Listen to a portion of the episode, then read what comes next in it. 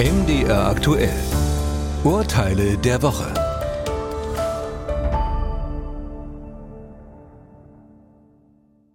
Patrick Palmenwind hat eine Pauschalreise in die Türkei gebucht.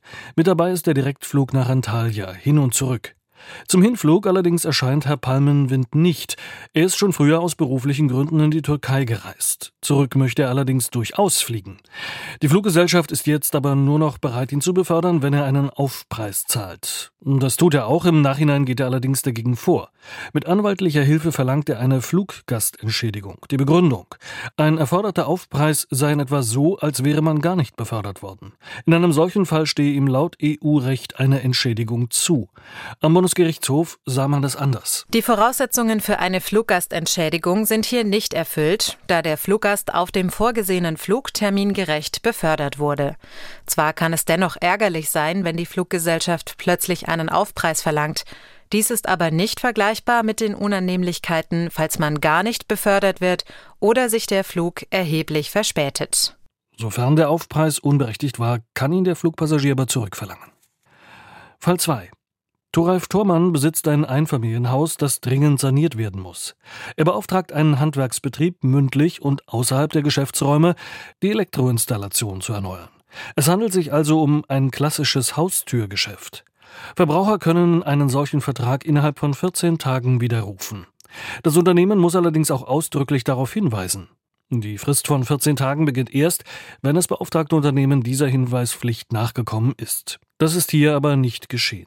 Die Elektroinstallation wird dennoch durchgeführt. Herr Thormann bezahlt nicht dafür, sondern er widerruft den Vertrag. Ist er im Recht? Ja, sagte man abschließend am Europäischen Gerichtshof. Haben Handwerker oder andere Dienstleister außerhalb der Geschäftsräume des beauftragten Unternehmens nicht über das Widerrufsrecht aufgeklärt, kann der Verbraucher den Vertrag widerrufen, auch wenn die Arbeiten bereits erledigt sind. Bei solchen Haustürgeschäften ohne Widerrufsbelehrung sind die Verbraucher nicht verpflichtet, bereits erbrachte Leistungen zu bezahlen. Gleiches gilt für den sogenannten Fernabsatz, also wenn Aufträge telefonisch oder per E-Mail abgewickelt werden. Fall 3.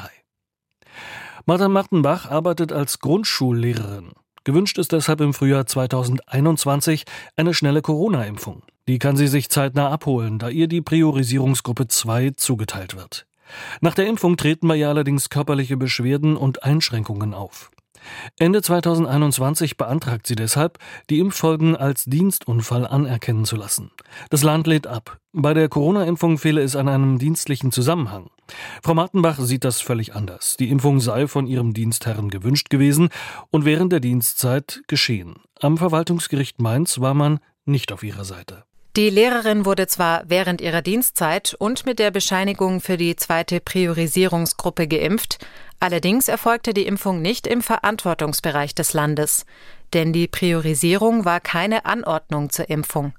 Das dienstliche Interesse an einer schnellen Impfung kann hier nicht höher gewertet werden als das private Interesse der Klägerin an einem Impfschutz. Ein Dienstunfall liegt also laut Urteil nicht vor.